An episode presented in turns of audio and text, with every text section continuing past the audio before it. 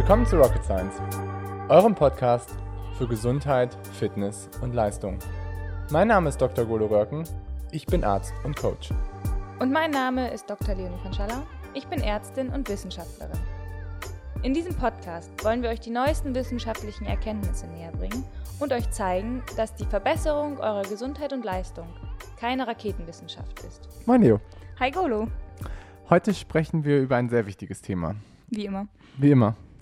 Die letzten Woche haben wir uns ja relativ stark mit Erholung beschäftigt und sind so ein bisschen über unsere Helferlein, über verschiedene Supplemente, dann nachher zu noch Faszienrollen und Eisbäder haben wir darüber gesprochen und heute sprechen wir über das wichtigste Thema der Erholung und zwar über den Schlaf. Genau. Ähm, wir haben uns vorher schon so ein bisschen gestritten. Ich würde sogar sagen, dass Schlaf nicht nur äh, der wichtigste Faktor vom, ähm, von der Erholung ist, sondern eigentlich unsere Gesundheit und auch Leistungsfähigkeit auf drei Säulen aufbaut. Und das ist zum einen Training, zum anderen Ernährung. Mit den beiden Themen haben wir uns schon viel beschäftigt. Aber ich würde sagen, die dritte Säule ist halt der Schlaf. Und nicht nur für die Erholung, sondern halt wirklich insgesamt für unsere Gesundheit und die Leistung. Ja, würde ich dem zustimmen. Jetzt doch. Ja, würde ich schon. Also, ja, doch. Okay. Können wir so stehen lassen. Ja, und deswegen wollen wir heute endlich mal ein Thema zum ähm, Schlaf machen und vielleicht anfangs so ein bisschen darüber reden, was ist eigentlich genau Schlaf, was gibt es für Schlafphasen ähm, und was passiert, wenn wir nicht genug Schlaf bekommen, was ja, glaube ich, in unserer heutigen Gesellschaft bei vielen Leuten der Fall ist. Und wollen dann einmal beleuchten, was es sozusagen für Auswirkungen hat im gesundheitlichen und aber auch im Bezug auf unsere sportliche Leistung. Und was mich halt dann auch noch äh, interessiert, dann äh, vielleicht abschließend deine Meinung zu äh, Schlaftabletten, Melatonin, was ja auch im Moment so en vogue ist, Blaulichtfilter, Brillen, ähm, so solche Sachen. Wie bitte? CBD-Oil. Genau. Und ich finde, so das sollten wir am Ende auch nochmal äh, aufgreifen. Ja, finde ich gut. Let's start. Genau. Okay, ähm, fangen wir an mit den physiologischen Grundlagen des Schlafes, würde ich sagen, oder? Ja. Mhm. Wie viel sollte man schlafen? Wie viel sollte man schlafen? Wie viel ja. schläfst du? Ich schlafe sieben bis acht Stunden. Immer. Immer? Ja, ich würde sagen immer. Okay. Also außer es kommt irgendwas echt Blödes dazwischen. Aber das heißt, du guckst sozusagen abends, ich gehe um 12 Uhr ins Bett. Das heißt, ich schlafe bis 7.30 Uhr. Ja, also ich gehe um 9 bis halb 10 ins Bett und stehe um 5.30 Uhr auf. Krass, okay. Aber gut, das ist auch, äh, ich glaube, das ist auch irgendwie typabhängig, ne? Und Typsache. So ein bisschen. Also ich glaube, das kann man sich auch antrainieren, Mhm. aber letztendlich ist das für mich irgendwie die, die Struktur, die für mich am besten funktioniert, wenn Mhm. ich irgendwie leistungsfähig sein möchte, habe ich herausgefunden, weil ich Mhm. total gut morgens halt irgendwie Sachen wegarbeiten kann und meistens halt irgendwie auch schon morgens meine erste Einheit mache. Und ich finde immer, wenn ich das morgens mache, dann reguliere ich meinen, dann habe ich, bin ich der Master von meinem Tag. Ja. Ja. Ist cool. Finde ich mega bewundernswert. Kriege ich nicht hin. Ja. Okay, aber bevor wir jetzt darüber sprechen, lass uns doch einmal Nein, so, äh, lass uns doch einmal generell sagen, warum Schlaf so immens wichtig ist. Was, glaube ich, vielen nicht so klar ist. Ich glaube, viele denken so, ja, schlafen kann ich, wenn ich tot bin. Hm. So ungefähr. Also das Mhm. ist ja schon eine Mentalität, die Voll. entstanden ist. Und das ist letztendlich ein Grund, warum Trainingsanpassungen, aber auch die Gesundheit enorm leidet. Und deswegen gehen wir erstmal so ein, darüber sage ich mal, es gibt ja irgendwie so prinzipiell zwei Schlafphasen. Und es gibt ja irgendwie den Tiefschlaf oder eine Non-REM-Phase und dann gibt es halt irgendwie den REM-Schlaf. Und genau, da glaube ich, bist du eher die Expertin. Also vielleicht erzählst du darüber Oh. was. Also Expertin bin ich da nicht, aber ähm, ja, ich fange gerne an. Also, du hast ja schon anges angesprochen, Non-REM und REM-Schlaf. Das ist sozusagen die Unterscheidung zwischen ähm, den beiden Schlaftypen. Und generell kann man halt sagen, dass jeder jeden Schlaftypus pro Nacht bedient. Ähm, und es ist so, dass man praktisch, man versucht einzuschlafen ähm, und hat eine gewisse Aktivität im Gehirn, die halt immer weiter runtergeht, je weiter man in den Tiefschlaf ge gelangt. Und dann kommt halt, das sind sozusagen, das ist der Non-REM-Schlaf. Das heißt, unsere EEG-Wellen werden langsamer, unser Blutdruck fällt ab, unsere Herzfrequenz fällt ab, unsere Atemfrequenz fällt ab.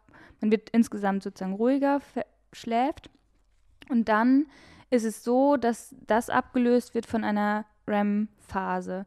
Und das ist so vielen bekannt als dieser traumreiche Schlaf. Und das ist eigentlich so, eine, so ein paradoxer Schlaf. Das heißt, wir haben ähm, genau wie im Tiefschlaf einen ganz, ganz niedrigen Muskeltonus, aber unsere ganze physiologische äh, Aktivität wird wieder viel, viel höher. Das heißt, EEG-Wellen werden wieder hochfrequent, Blutdruck geht hoch, Herzfrequenz geht hoch, Atemfrequenz geht hoch. Und das ist so ein bisschen paradox. Letztendlich brauchen wir es aber trotzdem und es ist genauso erholsam. Und ähm, was halt ganz markant dabei ist, wenn man mal jemanden beim Schlafen zusieht, sind halt so Muskelzuckungen, atonische ähm, und eben so schnelle Augenbewegungen. Das, deswegen Im heißt es halt, REM-Schlaf, im ne? REM-Schlaf. Deswegen heißt es halt Rapid Eye Movement Schlafphase, REM-Schlafphase. Ähm, genau, und die wird dann sozusagen danach wieder abgelöst von so einer Schlafpha Non-REM-Schlafphase, die man danach eben wieder durchläuft. Was ich da ganz interessant finde, unabhängig jetzt von REM und Non-REM, ist, dass man praktisch am Anfang, wenn man einschläft, oder ich sag mal in der ersten Nachthälfte, diese Non-REM-Phasen komplett durchläuft, bevor man in den REM geht. Das heißt eben auch Tiefschlafphasen hat. Und dann in der zweiten Nachthälfte aber eben diese Tiefschlafphasen nicht mehr hat und die REM-Phasen viel, viel länger werden. Ähm, und warum finde ich das so interessant? Einfach aus dem Grund, wenn man jetzt zum Beispiel jemand ist, der sehr spät ins Bett geht, ähm, dann kann es halt sein, dass man diese Tiefschlafphasen gar nicht mehr erreicht. Weil eben du schneller in diese Phase kommst, wo du mehr REM-Schlafanteile hast als Non-REM-Schlafanteile und dann eben deine Tiefschlafphasen verkürzt sind. Ja, das finde ich halt auch total interessant an, an dieser Forschung, dass das nicht so was ist, wo man sagt, okay, das ist total individuell, Mhm. sondern das ist schon was, was uns als Menschen evolutionär angelegt worden ist. Und was ich dabei total interessant finde, ist so, also das ist ja auch so diese Forschung von irgendwie Matthew Walker. Mhm.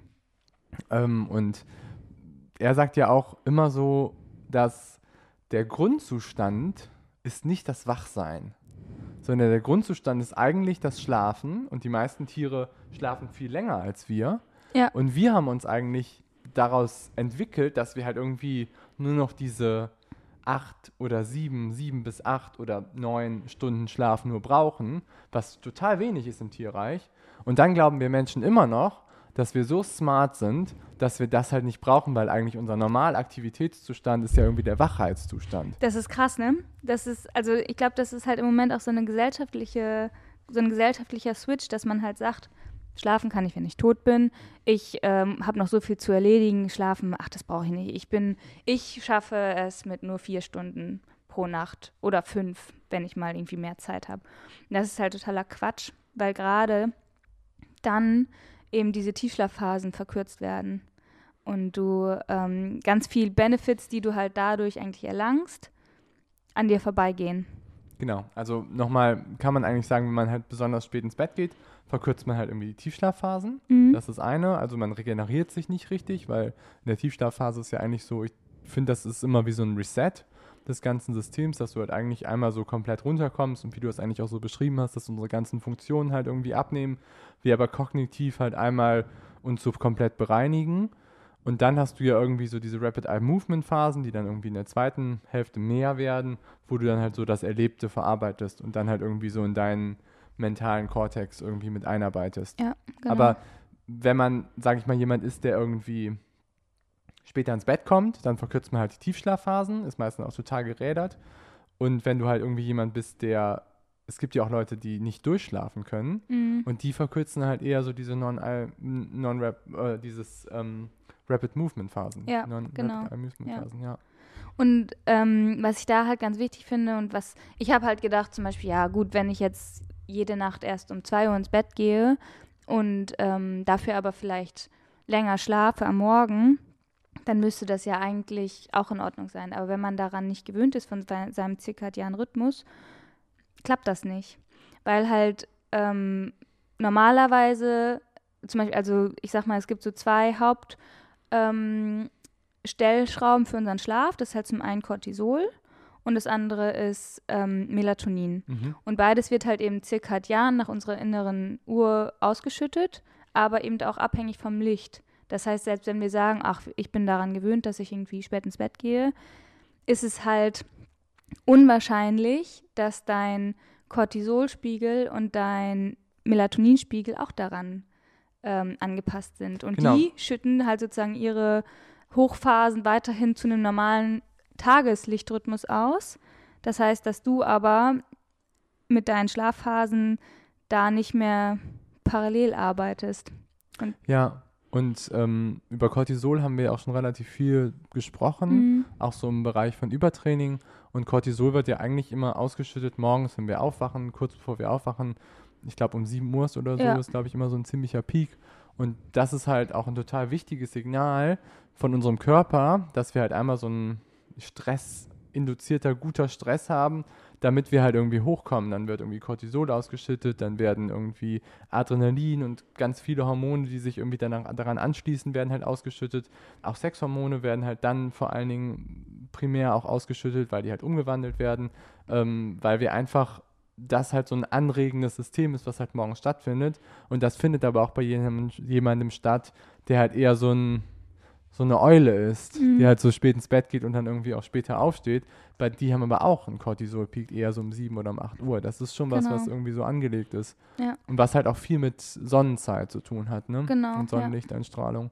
Ja. Und Melatonin ist halt irgendwie der Gegenspieler, der dann irgendwie eher abends, wenn man halt, ja, wenn man halt weniger Exposition hat zu Licht, der dann halt mehr ausgeschüttet wird. Mhm. Und das merkt man ja auch, wenn man jetzt zum Beispiel mal in Urlaub fährt und dann viele Geräte nicht mehr benutzt, die man halt normalerweise benutzt, sei es irgendwie ja, Smartphone, ähm, TV, sonst was, also irgendwie Laptop. Laptop, genau, wo man halt viel Licht immer auch irgendwie generiert, was halt die Melatoninausschüttung halt so ein bisschen unterdrückt. Und wenn man halt das halt eine Zeit lang nicht macht, dann merkt man halt auch, wie müde man wird, wenn halt irgendwie die Sonne untergeht. Das finde ich ist halt auch die beste ähm, ja, Strategie, um herauszufinden, wie viel Schlaf brauche ich eigentlich oder sich das bewusst zu machen, wenn man halt mal zelten geht oder ich sag mal jetzt irgendwie in ein dritte Weltland fährt, wo äh, nicht so viel ähm, elektrisches Licht vorhanden ist, wie viel mehr man schläft. Also oft ist ja einfach der Tag abends um neun zu Ende, weil das Licht aus ist und man kann gut schlafen. Also ich habe beim Zelten nie das Problem, dass ich nicht einschlafen kann. Ja. Komischerweise. Und wo ich zu Hause sage, so, ja, nee, also vor 12 Uhr kann ich nicht ins Bett gehen. So, und das ist halt Schwachsinn, weil man halt einfach sich selber synthetisch wach hält. Aber du gehst immer dann um 12 ins Bett? Selten. Selten. Also, Also, noch ich habe jetzt, später. ja, also ich Echt? habe es jetzt in letzter Zeit habe ich es wirklich geschafft, dass ich oft um zwölf im Bett war. Aber ähm, das ist ganz schlimm. Äh, ich sag mal so, in der Regel gehe ich um eins ins Bett. Krass. Manchmal halt um zwei. Das ist schon echt heftig, weil wenn man auch so bedenkt, gut, ich meine, jetzt mit dem Labor ist es wahrscheinlich ein bisschen besser von den Startzeiten her. Aber wann stehst du dann auf? Ähm, zwischen Viertel vor sechs und Viertel vor sieben. Boah, krass, das ist viel zu wenig. Ja, es ist viel zu wenig und es ist auch doof. Ja. Aber ich habe jetzt ja auch noch mal ganz viel nachgelesen, warum das so doof ist. Und ähm, ich habe mir wirklich äh, drei Knoten ins Taschentuch gemacht, dass ich das ändern muss. Vielleicht trinkst du deswegen auch so viel Kaffee. Ja, vielleicht. Ja, Aber vielleicht. das trinke ich, glaube ich, vor allem, weil ich es einfach richtig gerne mag. Ja, vielleicht. Aber ja, egal. Aber reden wir mal so darüber, warum das so wichtig ist. Ja, also ich sag mal, ich finde es leichter zu sagen, was ähm, Nee, wir fangen mal mit dem Positiven an. Äh, was, was verbessert unser Schlaf? Und Ja. ich glaube, das Allerwichtigste ist Lernprozesse. Also im Sch das ist halt, das ist nicht nur eine Binsenweisheit, das ist auch ähm, wirklich wissenschaftlich belegt, dass man praktisch im Schlaf lernt. Also dass man Gelerntes konsolidiert und dass man aber auch sein ähm, Gehirn darauf vorbereitet, Neues zu lernen im Schlaf. Beides. Man hat halt festgestellt, dass so die, äh, die Plastizität vom Gehirn im Schlaf wahnsinnig zunimmt, dass halt neue Neuronenverknüpfungen gefestigt werden ähm, und alte, die man vielleicht nicht mehr so viel braucht, sozusagen bereinigt. Ähm, das heißt, wer viel lernt, muss auch viel schlafen. Genau. Und ich meine, das eine ist natürlich jetzt so das Kognitive, also was du jetzt gerade ansprichst, dass wenn man halt viel schläft, ist man eher schlau, als wenn man irgendwie wenig schläft. So blöd das klingt. Ähm, ja.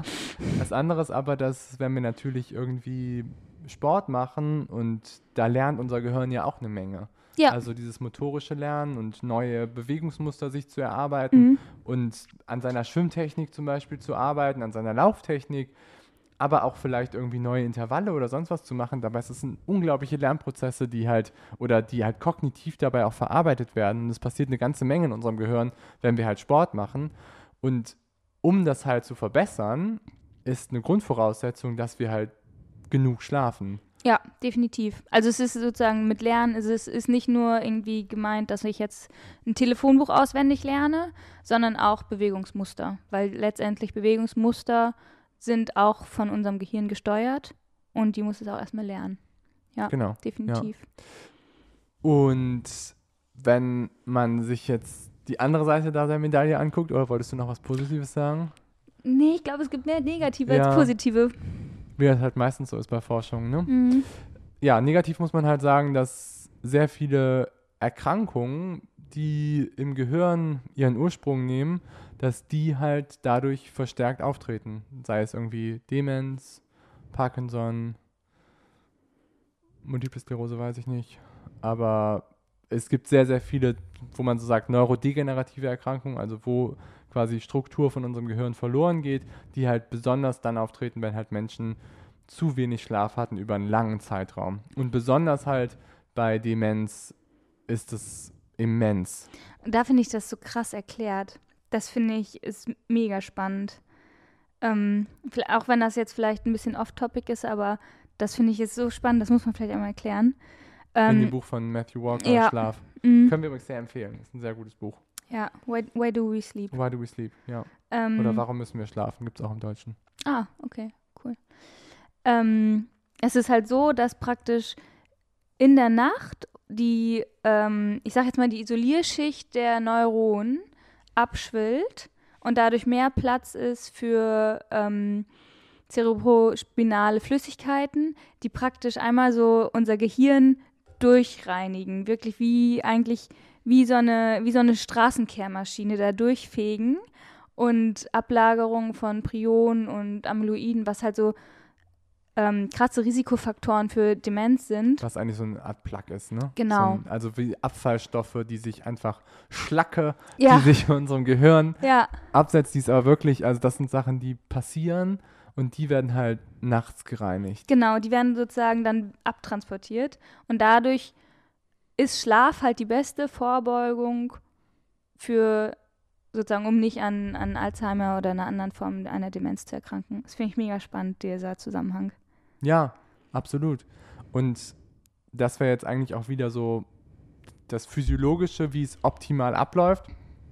Und es gibt halt einfach auch viele bekannte Persönlichkeiten, die irgendwie viel bewegt haben, aber dann relativ früh Demenz erleidet haben und vermutlich auch, weil sie einfach so wenig geschlafen haben Ja. und einfach auch so diese Ideologie vertreten haben, dass ja, wer schwach ist, schläft viel. Mhm. Ne? Also jetzt irgendwie, in dem Buch wird ja irgendwie gesprochen von einerseits irgendwie Margaret Thatcher, die Ja. halt irgendwie relativ früh eine Demenz dann auch erleidet hat und die halt auch irgendwie dafür bekannt war, dass sie irgendwie nur vier, fünf Stunden schläft.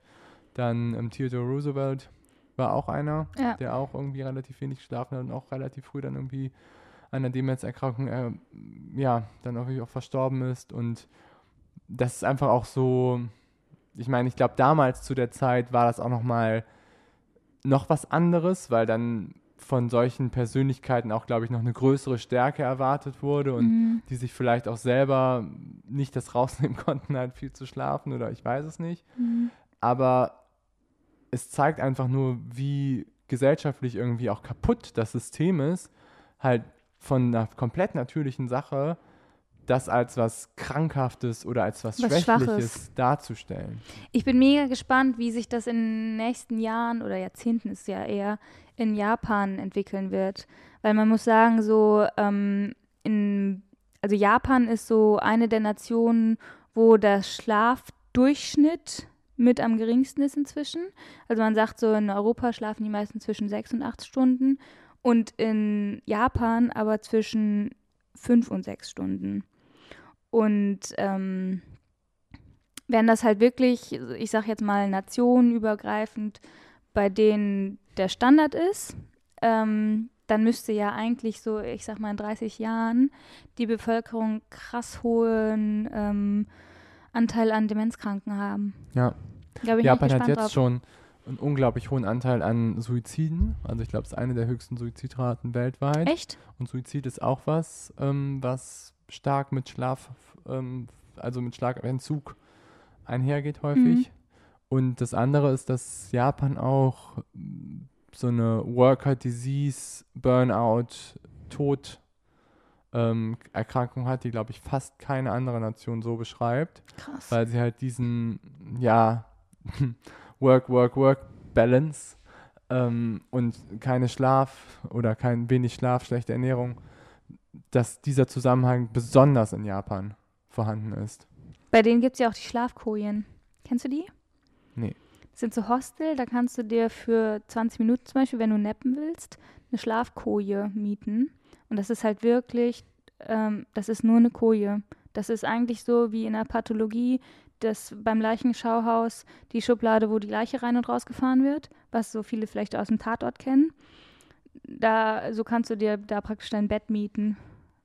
Und halt minutenweise, wenn du mal mittags deinen Powernap brauchst. Ja. Ich bin übrigens ein großer Freund von Powernaps. Ja? Ja. Wie lange schläfst du dann so? So 15 Minuten. Okay. 15, 20 Minuten. Ich kann es mir natürlich auch ganz gut einteilen. Ja. ja. Aber trotzdem kann ich auch nur jedem empfehlen, der das irgendwie macht. Oder ich sag, man muss sich ja vielleicht auch mal andere Kulturen angucken. Spanien oder andere südländische Kulturen, wo es halt auch auf der Arbeit en vogue ist, dass man halt irgendwie vielleicht auch mal ein etwas längeres Siesta macht und sich etwas zurückzieht und dann halt vielleicht auch was schläft, um halt kurzzeitig irgendwie sein Gehirn mal auf Null zu setzen, um dann wieder voll zu attackieren, weil mhm. ich finde, also mir hilft das ungemein, wenn ich halt irgendwie mental eine krasse Aufgabe habe und dann morgens vielleicht das irgendwie abarbeite und dann aber so um 12, 1 halt irgendwie mal für 20 Minuten die Augen zumachen kann. Danach bin ich viel, habe ich viel mehr Energie, als wenn ich durcharbeite. Weil letztendlich, was passiert, wenn du durcharbeitest, ist dir, dass du dann irgendwann in so einen Trott reinkommst, wo du halt eh nicht mehr wirklich was leistest. Mental, also du kannst nicht mehr wirklich irgendwie dich konzentrieren. Du kriegst irgendwie Probleme, weil du irgendwie auch durch das ganze Sitzen oder wie auch immer. Und wenn du dann halt das irgendwie einmal so unterbrichst, finde ich persönlich für mich, dass es einen krassen Benefit hat. Also, ähm, ich habe dazu Studien gelesen zum Nappen. Und die sagen eigentlich alle, diesen Benefit hast du, wenn du dran gewöhnt bist. Und dann ist es eigentlich egal, wie lange du schläfst, ob du jetzt 20 Minuten oder 90 Minuten schläfst. Ähm, hast du einen Benefit. Aber wenn du das nur ab und zu mal machst, dann ist es eigentlich eher so, dass deine kognitive Leistung danach nicht unbedingt besser ist. Was allerdings besser ist, ist deine sportliche Leistung. Hm. Das finde ich ganz spannend. Also, ja, das dass du, wenn du zum Beispiel, ich weiß nicht, du gehst Fahrrad fahren und ähm, wenn du 20 Minuten, davor 20 Minuten vorher schläfst, dann hast du bessere Wattwerte als ohne Nap. Und wenn du 90 Minuten äh, lang vorher schläfst, dann hast du sogar noch bessere Wattwerte. 90 Minuten kommt daher, weil du dann sozusagen einmal alle Schlafphasen durchlaufen hast. Okay. Ähm, also entweder 20 Minuten oder 90 Minuten. Genau, das ist eigentlich so das Beste. Ja. Eine Stunde zum Beispiel ist halt Ja. mehr oder weniger Quatsch, weil du dann theoretisch mitten im, in der REM-Phase aufwachen müsstest. Und dann kommst du halt, das kennen ja viele auch, dann wachst du halt auf aus einem total intensiven Traum und stehst eigentlich eher neben dir, als dass du jetzt irgendwie Energie getankt hast. Und was die halt auch alle sagen eigentlich ist, dass du, ähm, dass es dir nur was bringt, wenn du dran gewöhnt bist und wenn du da nicht ähm, unheimlich viel Energie vorher schon drüber verwendest, dich zu fragen, ob du jetzt wirklich einen Schlaf machen solltest oder nicht. Sondern dass du es dann einfach machst. Das Okay. ist wohl, also ja. das ist wohl auch ja, ein krasser Switch nochmal. das glaube ich, kann ich mir auch gut vorstellen. Mhm. Also Leute, entweder 20 Minuten oder 90 Minuten Powernap. genau. Ich glaube, bei 90 Minuten würde ich nicht mehr unbedingt von Powernap sprechen, Ja. aber bei 20 Minuten schon. Ja. Okay, sollen wir einmal darüber sprechen? Ich meine, ich glaube, gerade du hast schon auch dich auch persönlich viel mit Schlafentzug beschäftigt, weil es einfach zu deinem Job so dazugehört. Ich Mhm. bin Gott sei Dank bisher drum rumgekommen. Ja, ich weiß nicht, wie das du, immer machst, du aussieht. machst vieles richtig, Golo. Ja, es war aber auch ein bisschen Glückssache, also ich weiß es nicht. Muss ich mal schauen. In der Praxis ist es halt irgendwie einfacher ja. für mich. Ähm, ja, also klar. Ähm, äh, für mich ist halt immer so ein Problem, wenn ich halt irgendwie Nachtschicht habe. Erzähl doch erstmal, wie das so abläuft. Weil die meisten, glaube ich, wissen nicht, was, was man so als Arzt machen muss in der Nachtschicht oder wie das System so bei euch aussieht mit Früh-, Spät-, Nachtdienst. Okay, also ich glaube, das ist von Krankenhaus zu Krankenhaus auch nochmal anders. Ich kann es jetzt natürlich nur von mir erzählen. Wir haben sozusagen, ähm, wir haben einen Tagdienst, der fängt morgens um, um sieben an und geht halt abends, wenn er fertig ist. Und ähm, dann haben wir einen Nachtdienst, der kommt abends um äh, 19.30 Uhr und geht halt morgens nach der Frühbesprechung um 8.30 Uhr. Und dann hat man praktisch entweder unter der Woche vier von diesen Nächten am Stück oder am Wochenende eben drei von diesen Nächten am Stück. Muss am Wochenende allerdings nicht um äh, nicht zur Frühbesprechung, sondern stattdessen noch Visite machen bis je nachdem wie viele Patienten man hat, aber man ist selten vormittags raus. Das heißt, man hat eigentlich dann ja, was ist das? Mm, 13 Stunden Schicht mindestens, ähm, halt während der Nacht. Und da hat man eigentlich auch nicht die Chance zu schlafen, weil. Oh, Entschuldigung. Wir müssen einmal die Kamera neu starten.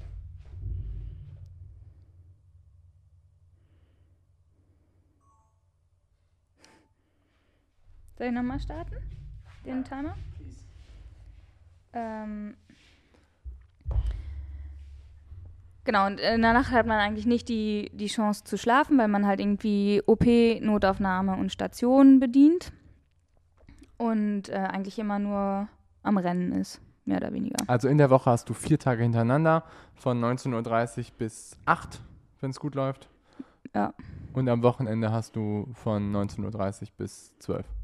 Ja, Und So sieben ungefähr. Stunden dazwischen und dann nochmal das Ganze dreimal Genau. hintereinander weg. genau. Und dann kann sich halt jeder vorstellen, dann fährt man halt irgendwie nach Hause, dann frühstückt man, dann versucht man irgendwie zu schlafen, ähm, dann klingelt am besten irgendwie noch fünfmal der Postbote, weil du irgendwie für die Nachbarn Pakete annehmen sollst. Und dann wachst du irgendwann vollkommen zerstört um 17 Uhr auf und denkst, oh Kacke, ähm, ah, vielleicht gehe ich noch mal eine Runde laufen, vielleicht lasse ich es auch, ah, aber jetzt esse ich erstmal Abend und dann bist du schon wieder am Arbeiten. Das heißt, du hast nicht wirklich, ähm, also acht Stunden Schlaf hast du auf keinen Fall und wirklich effizienten Schlaf hast du halt auch nicht, weil es ist halt irgendwie am Tag. Du wirst andauernd unterbrochen oder wachst halt auch selber auf, weil du irgendwie verwirrt bist. Ähm, und dann gehst du halt wieder zur Arbeit.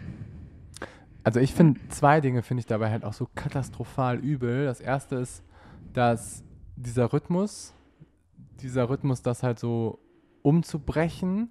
Also ich sag mal, du kommst irgendwie, du hast ja einen normalen Tag-Nacht-Rhythmus eigentlich, Mhm. relativ. Aber trotzdem hast du halt irgendwie so eine Grundstruktur und dann wird das halt irgendwie unterbrochen und dann hast du halt viermal in der Woche hintereinander weg halt irgendwie, wo du nachts wach sein musst und am Mhm. Tag dann schläfst. Das heißt, du musst dich erstmal so, wie wenn du jetzt irgendwie einen Jetlag hast, komplett erstmal umstellen. Ja. Und das Ja. kommt ja auch noch hinzu, dass du dann irgendwie noch schlimmer als bei einem Jetlag, wo du halt irgendwie, du fliegst ja irgendwo wohin, wo wirklich auch die Sonne das einfach anders reguliert als hier. Ist es dann hier so, dass du dich dann halt irgendwie nochmal wie so ein Vampir umstellen musst auf die Nacht? ähm, das ist halt das eine. Also es dauert dann ja, eigentlich ist es ja auch nicht gut, wenn du dich dann vom Rhythmus her so komplett umstellst, weil nach diesen vier Tagen ist es ja eigentlich auch wieder vorbei. Aber anders überlebst du die Nächte nicht. Ja, Weil, also äh, für mich ist halt immer eigentlich am schlimmsten die dritte Nacht, ähm, weil ich dann halt so eine, ich sag mal, so ein, so eine Schlaf, so ein Schlafdefizit schon aufgebaut habe, dass ich einfach nachts auch, also ich werde halt gefühlt nie richtig hundertprozentig wach so. Und du stehst halt ganz oft irgendwie im OP, guckst auf die Uhr und denkst, boah, fuck, es ist irgendwie 3.30 dann machst du irgendwas und dann guckst wieder auf die Uhr und denkst so, fuck, es ist 4.30 Und du rechnest halt so langsam, okay, in zwei Stunden geht halt irgendwie der SDS-Bereich los und so. Und du, du merkst halt einfach, du stehst halt vollkommen neben dir und bist einfach nur richtig müde. Und dann passieren halt dumme Sachen. Also nicht nur bei der Arbeit, sondern auch im Privaten. Und so, also zum Beispiel so Sachen wie, das darf man fast gar nicht erzählen. Ich habe, ähm, ein Kumpel war zu Besuch in Hamburg und meinte, ja, wollen, ähm, ich bin da und da und meinte, ja, ich habe Nachtschicht, aber ähm, vielleicht lass uns noch einen Kaffee trinken. Und meinte, ja, ich kann auch bei dir vorbeikommen, kannst länger schlafen. Und habe ich ihm nochmal meine Adresse geschickt. Und meinte sie, ja, weiß ich doch. Ja, und am Ende habe ich ihm halt meine Adresse falsch geschickt, meine eigene Adresse, wo ich seit Jahren wohne.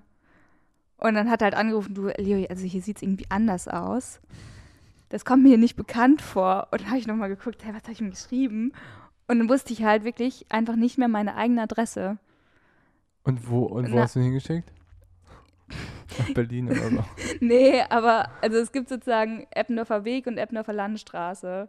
Und ich habe hier zum Eppendor zur Ja, du musst jetzt Eppendorfer- nicht sagen, den Leuten sagen, wo du wohnst, aber ja, okay. Also, das sozusagen geht, fal ja. das Falsche Ja. dann gesch geschickt. Was halt irgendwie drei Kilometer weiter ist. So. Ja, okay. Ja. Aber es ist halt falsch. ja. Und Ja, das, das- ist halt schon krass, dass man halt durch ein Schlafdefizit solche Sachen nicht mehr hinkriegt. Ja, also das ist halt das, also du hast ja auch noch was anderes erlebt, Ja. aber das ist natürlich auch das eine, ne? Das andere ist aber auch, so mal rein gesellschaftlich betrachtet, du hast ja jetzt auch nicht einen Job, wo du irgendwie was abstempeln musst und wo du einfach so Sachen einfach wegarbeitest Hm. und das ist fertig und tschüss, sondern zum Großteil hat man ja irgendwie schon relativ verantwortungsvolle Aufgaben, die man übernimmt und auch Entscheidungen, die man trifft und ich würde sagen, dass man nicht in der Lage ist, eine qualitativ gute Entscheidung zu treffen, wenn man in so einem Status ist. Und ich finde halt, dass es fahrlässig eigentlich ist, wenn man halt so krass übermüdet ist, das abzuverlangen. Weil es ist letztendlich Mhm. sowohl für dich, aber auch für den Patienten einfach nur krass. Es ist, ja. Ne? Und also, wenn man irgendwie die Chance hat, oder ich wünsche das natürlich keinen, aber wenn irgendwer äh, ins Krankenhaus kommt und operiert werden muss, dann würde ich als Patient immer darauf plädieren, egal ob ich jetzt Schmerzen habe oder wie auch immer, wenn es irgendwie geht, die OP auf den Tag zu verschieben. Weil es gibt genug Studien, die zeigen, dass die gleiche OP, auch bei den gleichen Operateuren, in der Nacht ein schlechteres Resultat hat als am Tag. Ja, Und ich kann absolut verstehen, warum. ja. Ja, das denke ich Mhm. auch. Und ich finde auch, ähm, also ich finde einfach so dieses Ganze, daran sieht man halt auch, dass es halt irgendwie im medizinischen Bereich noch mehr auch so ist, dass das von dir abverlangt wird und dass Mhm. es auch so über Generationen irgendwie entstanden ist, dass man diese Dienste, sage ich mal, so macht. Mhm. Aber ich finde, es gibt halt auch Fachbereiche, wo es sich halt auch jetzt entwickelt, dass das auch davon abgerückt wird und dass man das halt auch anders machen kann. Zumindest, also zumindest diese Dienste, dass sie so lang sind, wie jetzt bei euch zum Beispiel noch, dass sie irgendwie 12, 13, 14 Stunden sind. Es gibt ja schon auch Systeme, wo es irgendwie immer 888 ist. Zum Beispiel irgendwie in Anästhesie oder sowas in der Art. Ja, Das- aber es hat halt auch Nachteile, ne? Weil du es halt dann immer umstellst, ne? Ja. Ja. Also ehrlich gesagt, das ist, weiß ich nicht, ob das besser ist, keine Ahnung. Weil wenn du 888, also so ein Dreischichtsystem hast, dann hast du natürlich auch viel öfter Dienste und musst viel Mhm. öfter wechseln. Und so cool ist das halt auch nicht. Aber gut, ich glaube, das ist jetzt auch nichts, was wir hier diskutieren müssen. Nee, wahrscheinlich nicht. Wahrscheinlich gibt es da auch nicht so die richtige Antwort zu. Ne? Ja. Aber es ist ja dann noch was anderes passiert. Ja, genau. Ähm, ja, es ist tatsächlich ähm, äh, bei mir auch schon so gewesen, dass ich halt, ich hatte eine Nachtschicht ähm, und die war auch gar nicht mal so, so schlimm. Und ich bin halt ähm, morgens nach Hause gefahren mit dem Fahrrad und ich habe es nicht weit. Aber auf diesem Weg ähm, habe ich halt, ich kann es mir immer noch nicht richtig erklären, warum, ähm, irgendwie, ich sag mal, die Kontrolle über mein Fahrrad verloren und bin ähm, mit dem Kopf zuerst über den Lenker gegangen. Und habe halt auch, und ich glaube, das ist halt auch dann eine Sache von Reaktionsgeschwindigkeit, es nicht geschafft, mich mit meinen Händen abzufangen und habe halt klassischen Faceplant gemacht. Und ähm, das war sehr unschön. Ähm, und es hat dann dazu geführt, dass ich tatsächlich ähm, mein Fahrrad angeschlossen habe, von einer netten Dame begleitet wurde und äh, wieder vorne ins Krankenhaus reingegangen bin, in die Notaufnahme. Dann ist mir noch der Patient entgegengekommen, den ich irgendwie 20 Minuten vorher sozusagen als letztes noch entlassen habe, der mich einfach nur vollkommen entgeistert wie so ein Auto angeguckt hat und hat Du sahst wahrscheinlich auch entsprechend gut aus. ich ne? sah super aus, glaube ich. Ähm, und habe mich dann halt vorne am Tresen gemeldet und gesagt, ähm, ich würde gern mal zu den Mundkiefer-Gesichtschirurgen. Ja. Und ähm, das, ich kann mal, also keine Ahnung, ob es mir ohne den Nachtdienst vielleicht auch passiert wäre. Aber ähm, Du hattest ja auch noch eine andere Situation. Also das, ne? Das auf jeden Fall.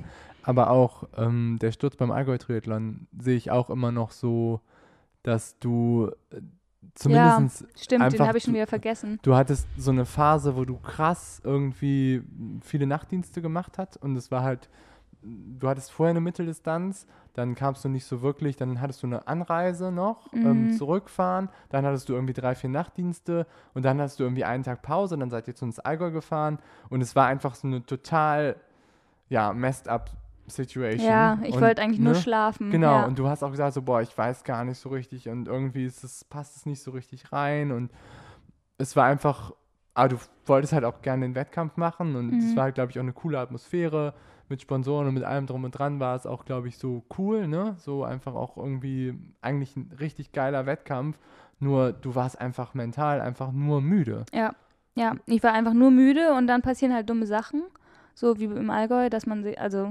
ich habe mich halt, ich habe letztendlich eigentlich genau wie, wie nach dem Nachtdienst, nur dass ich dazwischen noch eine Nacht hatte, äh, einen Fahrfehler gemacht und bin bei einer Abfahrt aus der Kurve geflogen. Auf der zweiten Runde, wo du die Ja, vorher schon mal gefahren ja, ja, bist, ne? genau, ja, Das ist halt auch sowas, wo ich denken würde, so, okay, komisch. ja. Ne? Mhm. Und da war, da war ja auch keiner dran beteiligt. Nö, Du warst ja ganz war ich ganz alleine.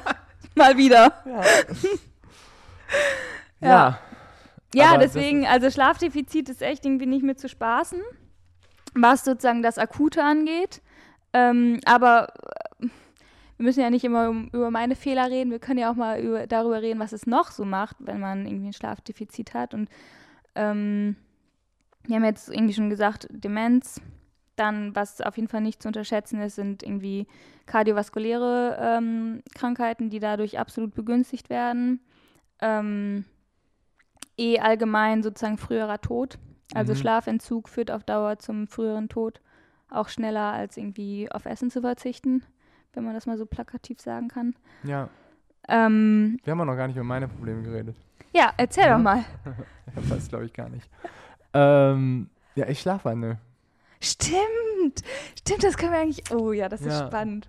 Das ist auch ein bisschen Ja, und es war witzig. ziemlich heftig. ja. Also ich ähm, habe halt auch häufig dann das Problem, dass wenn ich irgendwie, also meistens ziemlich am Anfang der Nacht, so in eher so in, kurz bevor ich glaube ich in so Tiefschlafphasen und so gehe.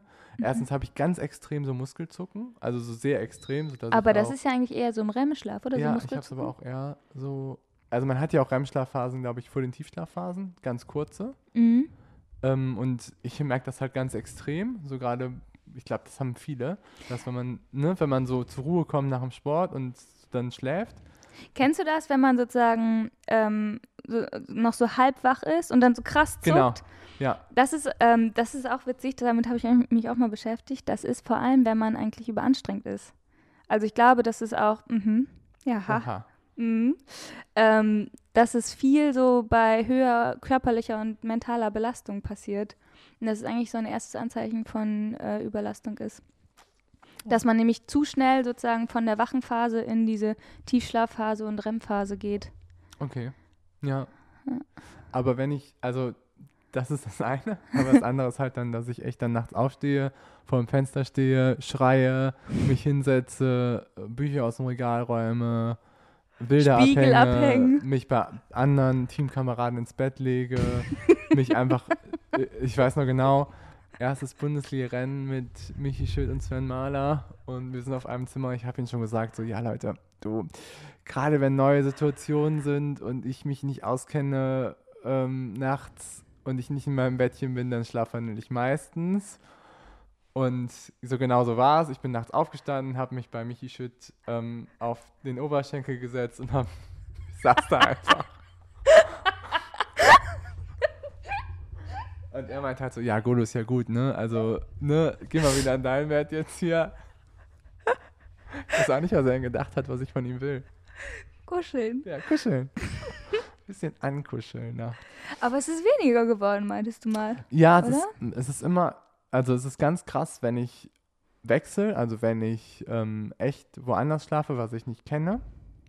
Es ist ganz extrem, wenn ich viel Stress habe, ist es sehr extrem. Mhm. Wenn ich ähm, Wettkampfsituationen habe, ist es extrem.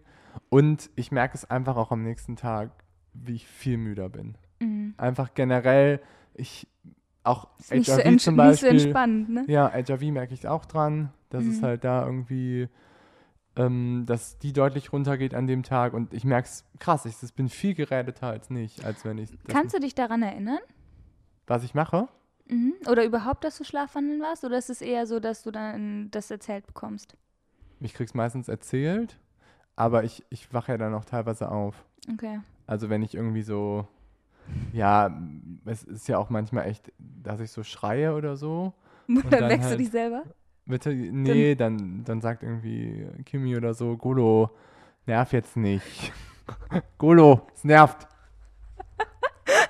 Ja, sie, sie weiß ja auch, dass sie dann böse sein muss. Also es ist schon super wichtig, dass man dann halt nicht so nett ist, sondern dass man dann halt auch probiert, den anderen halt irgendwie, äh, ja, wach zu machen.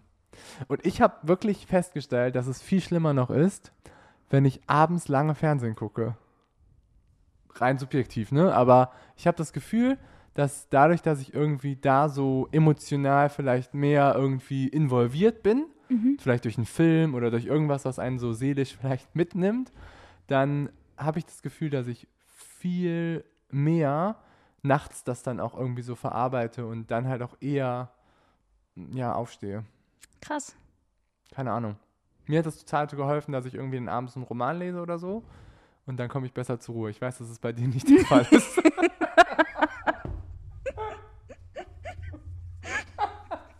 Vielleicht, um das einmal zu erklären. Also, dieses Einschlafproblem, dass ich abends nicht ins Bett komme, das gibt es schon länger. Das weiß Golo auch. Und meinte sie, ja, lies doch mal abends ein Buch. Bei mir ist es halt so, wenn ich ein Buch lese, dann gehen alle Lampen an. Ding, ding, ding, ding, ding. Dann kann ich das nicht weglesen. Dann kommt halt eine Seite nach der anderen. Und dann ist es halt irgendwie am Ende 4 Uhr morgens so gefühlt. Und äh, Du Ja. bist halt so ein richtiger, so ein Buchjunkie. Ne? Ja, ich bin so ein richtiger Buchjunkie. Das ist ganz schlimm. Ich habe auch, also teilweise früher ein ganzes Wochenende einfach nur in meinem Zimmer gesessen und gelesen und, und es nicht mitbekommen, wie die Zeit verfliegt. Da bin ich so ein Geil. richtiger Suchti. Ja, aber eigentlich, also es gibt ja auch Studien dazu und da, da hilft es immer, wenn man irgendwie so einen Roman liest und sich da so reinversetzt und dann das Buch vielleicht auch wieder weglegt Ja. und dann halt irgendwie so zur Ruhe kommt. Und mir hat das auch total geholfen. Ich habe das auch im Urlaub stark angefangen, Ja. das zu machen. Weil da kommt man eh auch mehr runter. ja. Aber ich habe eine ganz, also ich habe jetzt drei, vier Wochen habe ich gar nicht geschlafwandelt und dann bin ich auch aus dem Urlaub irgendwie wiedergekommen und dann ging es auch wieder mehr los. Jetzt so Hm. generell. Wie oft pro Woche schlafwandelst du? unterschiedlich. Manchmal zwei, dreimal hintereinander weg und dann auch wieder eine Woche lang nicht. Ich hoffe, das trackst du alles mit deiner Garmin. Immer, immer. Also ich habe eine Zeit lang diesen Ura-Ring getragen. Echt? Ne? Ja. Ach, krass. Und ich habe den aber irgendwann aus dem, ich habe mir irgendwann aus dem Fenster so ungefähr geschmissen, weil er jedes Mal gesagt hat, Sleep Deprivation, Sleep was as bad as possible oder Sleep Score 4 von 10 oder, also es war immer so fundamental schlecht, immer. Das macht einem ein richtig gutes Gefühl. Ja, und dann gibt es jetzt auch eine Studie, die halt irgendwie zeigt, dass diese ganzen, gerade so Whoop und ähm, Garmin und die ganzen Schlafsensoren halt irgendwie das nicht sehr, sehr gut tracken. Ura war noch so okay, aber Ich dachte, der wäre eigentlich Ja. so mit der Beste. eigentlich, ja, ich fand den auch eigentlich immer ganz gut. Aber ich glaube, Sleep Tracker ist ein schwieriges Thema, generell.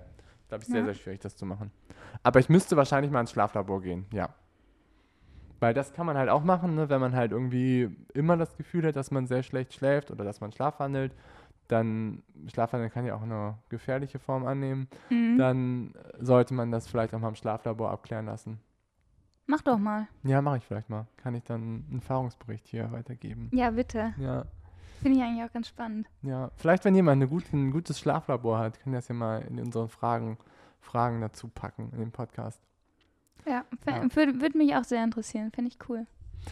Aber wir sind eigentlich so ein bisschen davon weggekommen mit, genau, kardiovaskuläre Erkrankungen sind auch verstärkt, ne? Durch, Mhm. wenn man, weil halt unser Hormonsystem einfach nicht so gut funktioniert.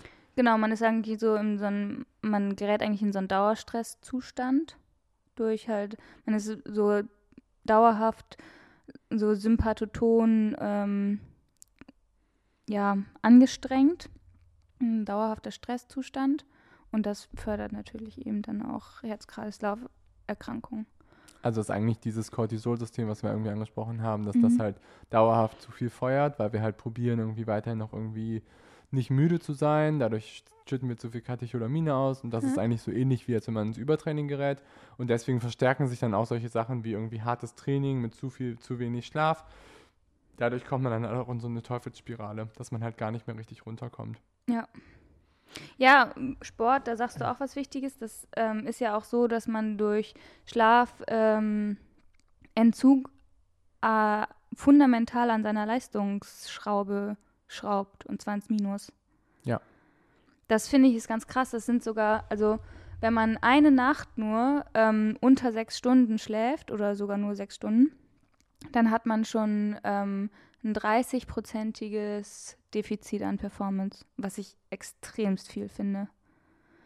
Aber an Performance-Anpassung oder an Performance generell? An Performance generell. Also ähm, ich finde es auch krass, aber es gibt halt eine Studie, die zeigt sozusagen, wenn du, du bist sozusagen daran gewöhnt, acht Stunden zu schlafen und ähm, trainierst auf zehn Kilometer. Und dann in der Nacht ähm, vor deinem Wettkampf schläfst du aber nur sechs Stunden. Dann hast du sozusagen äh, praktisch ein Schlafdefizit. Und dann hast du am nächsten Tag praktisch bei deinem 10-Kilometer-Lauf ab Kilometer 7 dein, deine Ressourcen, die du sonst sozusagen trainiert hast, verbraucht. Und danach gehst du halt ins, so, ja, ins Performance-Minus. Aber das finde ich krass, weil ich meine, man schläft ja meistens vor irgendwie seinem wichtigsten Wettkampf nicht so gut. Ja, das finde ich auch krass. Und deswegen, ich frage mich halt, ob das jetzt so, wenn man zum Beispiel irgendwie sich so Sachen anguckt, wo man halt viel motorisch machen muss, könnte ich mir das halt noch eher vorstellen, weil das halt irgendwie so ein Abrufen ist von halt auch viel, was mit kognitiven Leistungen und so zu tun hat. Oder von motorischen Leistungen, die halt irgendwie viel im Gehirn verschaltet werden, könnte ich es mir eher vorstellen, als wenn man jetzt irgendwie einen Ausdauer, einen Ausdauerwettkampf macht. Wobei auf der anderen Seite, ich muss auch sagen, ich habe meine besten Wettkämpfe immer gemacht, wenn ich davor echt gut geschlafen habe. Mhm. Und also ich finde, ich kann es, ähm, also die Studie hat es nicht komplett erklärt. Diese haben das sozusagen nur beschrieben.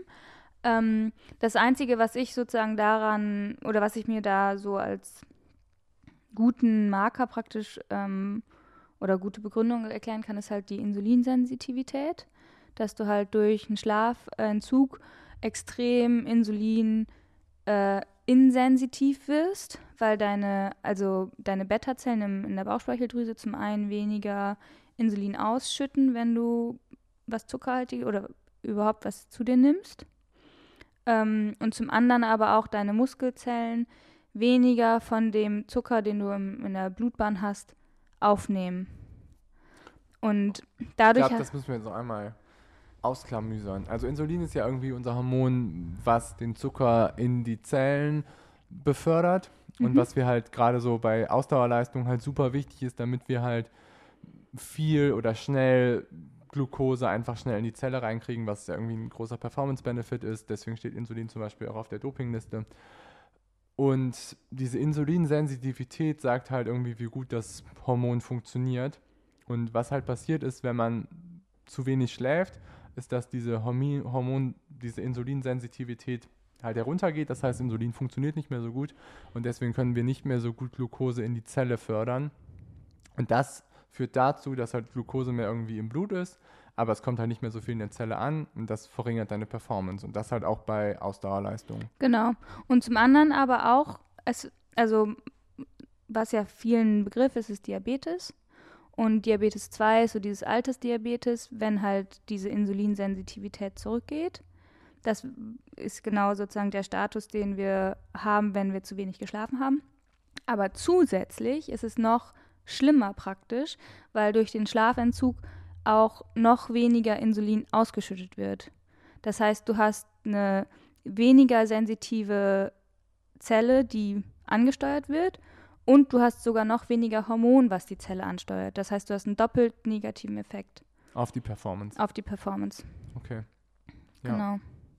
Und das finde ich ist schon krass und das macht halt, das macht auch ganz viel weitere Sachen noch, ähm, ich sag mal, schlimmer im Schlafdefizit. Weil zum einen hast du weniger äh, Verstoffwechslung von deinem Zucker, du hast aber auch dadurch, dass du sozusagen weniger ähm, sensitiv bist, hast du mehr so Zucker-Craving. Das heißt, wenn du nicht ausgeschlafen bist, dann ist so die Entscheidung, was du isst, halt total. Also, das merke ich auch bei mir, wenn ich irgendwie müde bin, esse ich halt voll viel Scheiß. Und wenn ich nicht müde bin, dann kann ich mich irgendwie gesunder, gesünder ernähren. Ja, das ist auch echt Und- ein total wichtiger Punkt, finde ich. Da könnte mir auch ruhig, also das ist super, super wichtig. Dass, und da gibt es auch ganz viele Studien zu, die zeigen, dass Schlafdefizit mit ja, erhöhter Kalorienzufuhr, mit schlechten Entscheidungen, das richtige Lebensmittel zu nehmen, einhergeht.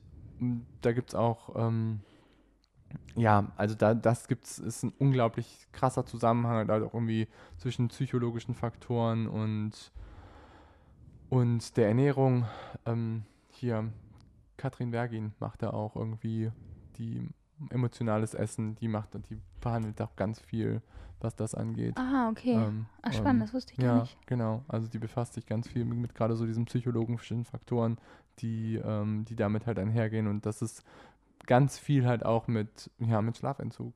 Und das ist halt auch, also Schlafentzug macht halt echt fett. Ja. Oder macht einfach ein schlechtes, schlechte Essgewohnheiten. Und Zum einen schlechte Essgewohnheiten und dann zum anderen, das kommt auch noch dazu, schlechtere Verstoffwechslung. Ja. Das heißt nämlich, wenn du sozusagen unter Schlafentzug leidest, sage ich jetzt mal, dass du ähm, mehr Muskelmasse benutzt, um dein, dein, deine Energie zu generieren und nicht deine Fettmasse. Das heißt also, dass der Körper eher das Glykogen aus deinem Muskel verwenden möchte, um jetzt irgendwie die Treppe hochzusteigen, anstatt irgendwie deine, deine Fettmasse. Das kommt auch noch dazu. Ja, also ich, eigentlich kann man sagen, dass Schlafentzug halt auf ganz vielen hormonellen Achsen negative Effekte auslöst. Dass einfach dieses Hormonsystem, worüber wir auch schon gesprochen haben, was immens wichtig ist, generell für eure Gesundheit, aber auch für eure sportliche Performance, dass das halt sehr, sehr stark in Mitleidenschaft gezogen wird durch, ja, so Disbalancen. Und Schlaf ist, glaube ich, eine der krassesten Disbalancen, Ja. Die man Voll. sich halt irgendwie Das ist halt eine Riesenstellschraube, ne? ja. Und man kann halt nicht sagen, so, ähm, ich, mir, mir reichen halt irgendwie vier, fünf Stunden Schlaf, weil das wird nie, das wird nie in Ordnung sein und dann stimmt wahrscheinlich einfach irgendwas nicht mit diesem hormonellen System bei euch schon nicht, wenn ihr damit, sage ich mal, auskommt. Das, irgendwas ist dann nicht vielleicht so in Ordnung. Und man kann sich das, also ich glaube, ich finde dabei bestes Beispiel, man kann sich das ja auch einreden, dass das genug ist, aber dann kann ich nur jedem sagen, geht einmal zelten und guckt, wie viele wirklich schlafen wollt. Dann Ja. äh, wisst ihr das besser. Ja, und das andere ist ja auch, ich meine, wir sind ja alle totale Systemoptimierer. Also Mhm. ich sag mal auch jetzt wahrscheinlich die Leute, die den Podcast hören, sind wahrscheinlich schon Leute, die sehr viel an sich arbeiten und wahrscheinlich auch irgendwie viele Dinge optimieren, die vielleicht einen Trainingsplan haben, die einen Coach haben, wie auch immer. Und sie wollen ja sich alle verbessern. Und letztendlich, um Trainingsanpassungen halt, dass sie halt stattfinden, die finden halt genau auf diesen Achsen statt, die wir halt gerade alle besprochen haben. Sei es jetzt irgendwie kardiovaskulär, sei es irgendwie durch die Hormone, sei es irgendwie auch das andere metabolische System, wie auch immer. Und auch motorisches System, kognitives Lernen, das sind alles Sachen, die wir irgendwie verbessern wollen. Mhm. Und wenn man seinem Körper nicht genug Schlaf gibt, dann finden diese Verbesserungen einfach nicht statt. Und dann kann es einfach auch sein, dass man vielleicht den besten Trainingsplan der Welt hat, den besten Coach der Welt hat, die beste Ernährung der Welt hat und trotzdem passiert einfach gar nichts im Training, weil einfach genau das nicht stimmt. Ja. ja, absolut. Aber zum Optimieren hast du ja auch noch einen guten Tipp, oder? Man, also, du hast ja schon gesagt, deine besten Wettkämpfe hast du gemacht, als du ausgeschlafen warst oder gut geschlafen hast vorher. Wie hast du das erreicht? Ja, stimmt. Also ich mache halt meistens so Schlafprotokolle vor wichtigen Wettkämpfen, gerade wenn ich irgendwie reise. Das heißt, ich überlege mir halt vorher, okay, Ironman Hawaii, bestes Beispiel. Ironman Hawaii findet immer um 6 Uhr morgens oder um 7 Uhr morgens, 6 Uhr, um 6.30 Uhr ist eigentlich meistens Start. Das heißt, deutsche Zeit 6.30 Uhr abends. Das heißt irgendwie, ich fange schon an, zwei, drei Wochen vorher Trainingssessions auf 6.30 Uhr zu legen, Abends. abends. Mhm. Was ich eigentlich nicht mache, mache ich aber dann, um halt meinem Körper schon mal zu signalisieren, okay, da zu der Zeit musst du irgendwie was machen, performen, wie auch immer, dass ich halt mich schon so ein bisschen daran gewöhne. Und dann fange ich halt meistens an, irgendwie zwei, drei Tage, bevor ich fliege, drastisch meinen Koffein. Ähm, boah, das war aber schnell. Mhm.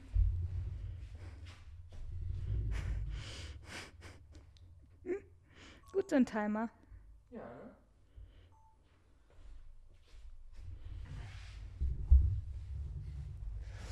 Okay, und dann fange ich halt so zwei, drei Tage vom Wettkampf an, vom Flug an, meinen Koffeinzufuhr eigentlich drastisch zu reduzieren. Also ich werde dann auch sehr müde, weil ich einfach dann fast keinen Kaffee mehr trinke. Und dann, sobald ich halt den Flieger betrete, bin ich im Kopf bei der Ankunftszeit. Hawaii. Ja, genau. Also dann bin ich halt schon irgendwie zeitlich gesehen, sobald ich im Flieger bin, bin ich irgendwie dann ähm, zwölf Stunden vorher. Dann hast du die Zeitzone gewechselt. Genau, dann habe ich Mhm. eigentlich meine Zeitzone im Kopf gewechselt. Und das heißt, sobald ich in den Flieger gehe, meistens geht der Flieger irgendwie um 4 Uhr, 5 Uhr abends. Ne? Das heißt also 4, 5 Uhr abends, wäre auf Hawaii 4, 5 Uhr morgens. Ne? Das heißt, ich schlafe dann erstmal nicht. Ich gehe in den Flieger, schlafe gar nicht. Und dann warte ich aber, weil es geht ja, dann dauert ja meistens dann so ein bisschen. Und dann schlafe ich immer, wenn auf Hawaii Abend ist oder Nacht ist. Sodass ich quasi probiere, schon im Flugzeug diesen Wechsel zu machen Mhm. in die richtige Zeitzone. Und das hat mir immer unglaublich geholfen, das irgendwie so zu erreichen. Ja. Das kann ich, also kann ich mir vorstellen, dass das eigentlich der beste Weg ist. Das ist schon gut. Ja, und das muss man halt auch mal dazu so sagen, dass Jetlag ist auch was, was enorm negativen Einfluss hat auf euer Schlafverhalten und auch auf eure Performance. Und je früher man halt auch diesen Wechsel schafft, zu, in der Zeitzone zu sein, desto besser. Und ich würde sogar sagen, dass wenn man irgendwie eine Woche vor dem Ironman Hawaii anreist, dass es schon ambitioniert ist, dass man überhaupt dann in der Zeitzone ist am Wettkampftag. Also ich muss zugeben, ähm, ich hätte das einfach vollkommen vergessen jetzt. Also klar, ich war noch nie auf Hawaii, aber äh, ich hätte das ehrlich gesagt, ich habe mir immer so Gedanken gemacht über Temperaturanpassung und so weiter, aber dass es ja auch noch die Zeitzone betrifft, ehrlich gesagt, habe ich vollkommen vergessen. Ja. Aber klar, ja. Und ich finde, die andere Richtung ist sogar noch schlimmer. Hm. Also ich finde, zurück zu fliegen ist immer angenehmer als vor. Keine Ahnung, das ist, aber das, das sagen aber ganz auch. viele. Ja, finde ich aber auch. Ist irgendwie einfacher. Ja. Aber wie machst du das zum Beispiel, wenn du jetzt in, also wir können jetzt ja alle nicht reisen, mal angenommen, du würdest jetzt in Deutschland einen Ironman starten, der um 6.30 Uhr morgens startet. Ja. Machst du dann auch irgendwelche spezifischen Schlafprotokolle vorher, dass du weißt, du hast auf jeden Fall genug Schlaf in den Tagen zuvor? Würde ich auch sagen, dass es sinnvoll ist, dann halt das anzupassen. Dass du, weil dann müsstest du ja eigentlich, ich sag mal, Start ist 6.30 Uhr, das heißt, du müsstest ja je nachdem, wo man wohnt, spätestens um 4 Uhr aufstehen. Ja, stimmt. Aber ich würde halt das dann so machen, dass du, sage ich mal, startest 6.30 Uhr und dass du zumindest einige Sessions gemacht hast um 6.30 Uhr. Und dass du vielleicht probierst, deinen Rhythmus halt anzupassen nach vorne hin, dass du halt probierst, irgendwie 8, 9 Uhr ins Bett zu kommen, dass du halt ein paar Mal irgendwie um 5, halb 5 aufgestanden bist, Mhm. dass du halt nicht um 6.30 Uhr halt irgendwie mega durchhängst. Ja. Okay. Ich sag mal, ja. das beste Beispiel ist bei unserer Fahrradtour. Ja? Mhm. Ja, das, oh, das ist ein richtig gutes Beispiel. Ja. Erzähl mal. Also unsere Fahrradtour, wir waren zu viert und ich hatte auch noch nicht so ganz mich an den Rhythmus angepasst, muss ich sagen. Ich glaube, nee, ich, zu der Zeit bin ich, da bin ich nicht so früh aufgestanden. Auf jeden Fall, ähm, du, Hauke, Philipp und ich. Und Philipp ist so, ein, so eine Lerche. Der also ein steht- Frühaufsteher. ja, ein richtiger Frühaufsteher. Der steht irgendwie um kurz vor fünf auf und geht auch irgendwie um acht, halb neun, neun Uhr ins Bett. Immer eigentlich.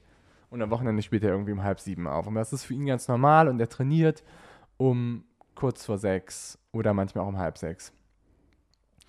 Und wir waren alle, wir sind irgendwie aufgestanden um 4 Uhr morgens und sind losgefahren. Es hat geregnet, wir waren alle ziemlich sauer.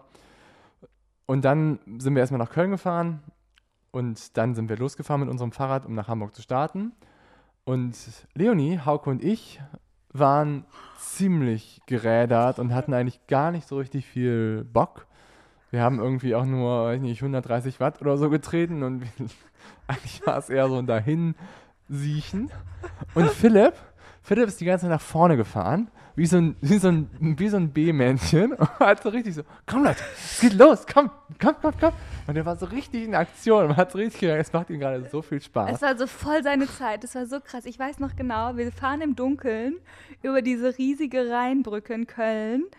Und Philipp hat also erstmal wahnsinnige Frequenz, nicht nur von den Beinen, sondern auch vom Erzählen. Der hat mir, der hat mir echt, der hat mir das Ohr abgekaut und ich konnte es einfach nicht verarbeiten. Es war einfach so krass. Der war einfach so übelst wach. Ja, es ging ja schon morgens los. Es ging ja schon so, als wir 4 Uhr aufgestanden sind, war er schon so, okay, es geht los, es geht los. Na, alle fit, ja, alle alle fit? mit. 20 Minuten war fertig und zack. Aber ich glaube auch, dass das auch einer der Faktoren ist, war für Philips Erfolg. Dass er halt dieses, ich glaube, er kann sich halt unglaublich quälen, aber er kann auch so, dieses Zeitmanagement ist auf jeden Fall einer der Faktoren, die ihn, glaube ich, so erfolgreich macht. Dass er das Bestimmt. halt so durchzieht, einfach immer. Ja. Weil letztendlich ist es ja auch so, Consistency is key und er macht das einfach immer so gleich und sein Körper ist daran total ange angepasst, an dieses ganze Protokoll und das ist einfach, was für ihn unglaublich gut funktioniert. Und ich habe halt für mich auch gemerkt, dass das was ist, was für mich auch sehr, sehr gut funktioniert. Beneidenswert, ihr zwei. Muss ich, will ich auch hin. Gucken, wann ich das schaffe. Ja, Mit 60 dann. So, jetzt habe ich mich eingependelt. jetzt läuft's. Ja. Sollen wir nochmal über Supplements reden? Ja, ähm, Supplements beim Schlaf oder was macht sozusagen den Schlaf besser? Fällt mir als erstes ein Melatonin. Mhm. Ja. Hast du es schon mal ausprobiert? Ja, habe ich schon mal ausprobiert. Wie findest du es? Ich habe es ausprobiert letztes Jahr auf einem Flug. Also Melatonin ist ja irgendwie unser Schlafhormon, haben wir ja schon irgendwie drüber geredet. Und die Idee dahinter ist, dass man halt irgendwie dadurch, dass man das Schlafhormon einnimmt, man halt einfach müder wird und dann halt irgendwie schneller runterkommt. Und ich habe es genommen, als ich nach Südafrika geflogen bin. Ich fand's okay. Ich, es hat aber auch jetzt nicht den krassesten Effekt, muss ich gesagt, sagen, bei mir ausgelöst. Ich glaube, das ist auch ein bisschen individuell. Und ähm, ich fand es aber jetzt aber auch keinen negativen Effekt dabei festgestellt. Okay. Also ich habe es auch mal ausprobiert. Also ich habe halt irgendwie, ähm, ich hatte halt irgendwie super viele Wechselschichten und ich bin abends einfach, ich konnte nicht mehr einschlafen. Und ich dachte, ich muss irgendwas machen und habe dann natürlich auch gleich die Höchstdosis Melatonin genommen. Ich habe sofort geschlafen. Ich bin morgens aufgewacht. Ich hatte das Gefühl, mir hat jemand die Bratpfanne über den Kopf gezogen. Es war so schrecklich. Ich war so, ich war so richtig müde. Müder als vorher. So richtig unerholt. Und einfach nur, ich stand absolut neben mir. Und das war also für mich so ein richtiges Aha-Erlebnis, dass ich gemerkt habe, okay, du kannst dich ausschalten mit sowas, aber du kannst dich damit nicht erholen. Und ich glaube halt, dass du diese, ich sag mal, diese physiologische Schlafarchitektur einfach von außen nicht deinem Körper auferzwingen kannst. Und ich glaube, nur das macht dich richtig erholt. Ja, das glaube ich auch. Also ich glaube, dass das jetzt in Situationen von Zeitzonenverschiebung, glaube ich, kann das helfen, Melatonin, um vielleicht bei manchen Leuten, um das halt umzustellen. Mhm. Da gab es auch zwei Studien zu. Die hat Jonathan irgendwie auch mal ähm, irgendwie diskutiert.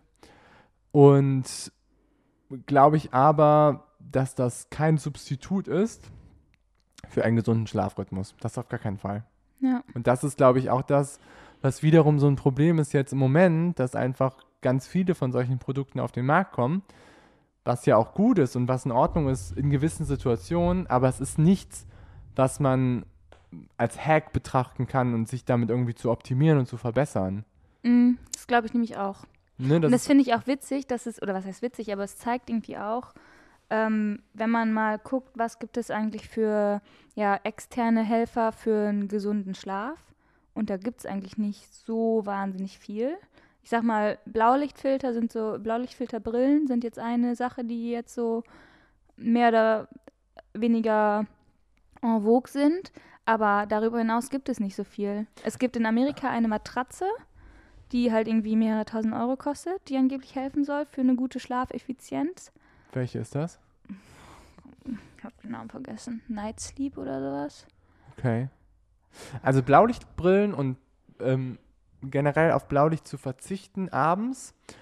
Hat ja auch den Effekt, dass wenn du halt Blaulicht dir anguckst, irgendwie unser Sonnenlicht hat relativ viel Blau in sich drin, wo man es vielleicht nicht so denkt, aber das löst halt eine Melatonin, das löst halt aus, dass Melatonin kaputt geht.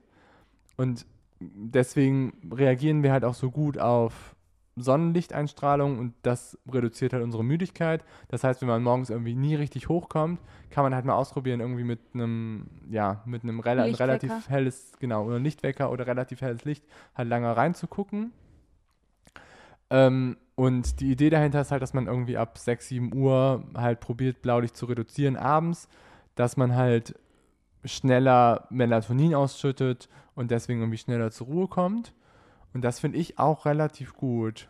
Also so. Also ich finde, das Konzept ist absolut überzeugend, weil du dir, also ich glaube halt auch ein Punkt ist, warum viele spät ins Bett gehen, ist, weil sie halt irgendwie noch aufs Handy gucken Ja. und auf den Laptop und so weiter und dadurch einfach diesen Reiz der Müdigkeit unterdrücken.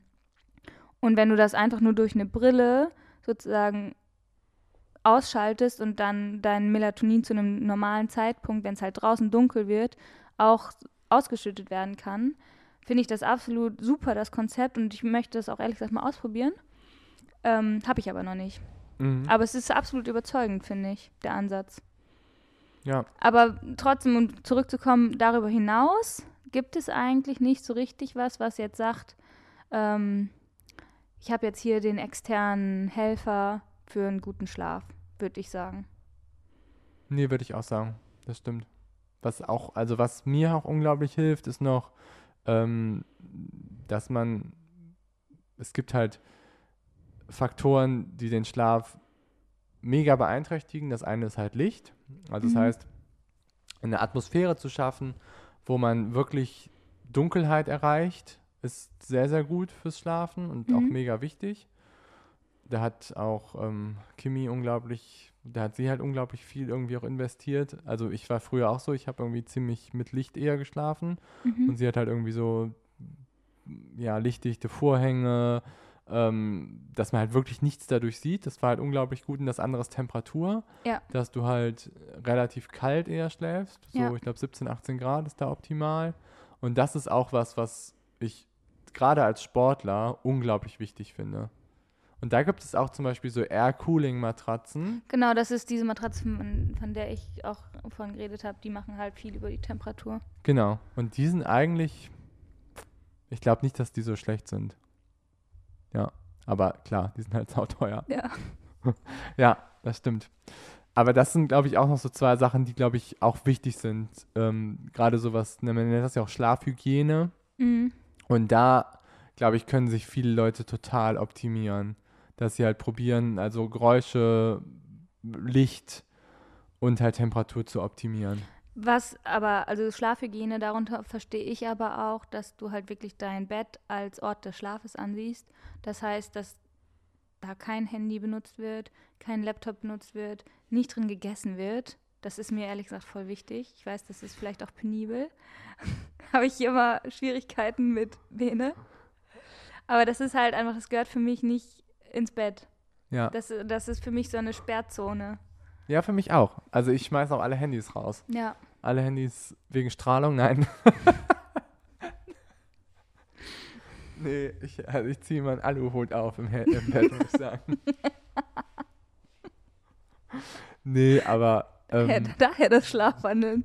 ich, ich ähm, auch, also absolut auf, auf Flugzeugmodus. Und auch wie viele Leute auch noch WhatsApp oder sonst was im Bett irgendwie ja anhaben und dass sie Nachrichten kriegen, das kann ich auch überhaupt nicht verstehen, weil letztendlich, wenn man irgendwie auch in so einen Modus reinkommt, dass man müde wird und dass man schläft, dann kann auch eine SMS oder ein Geräusch kann das komplett zunichte machen. Mhm, ja, das stimmt. Ja.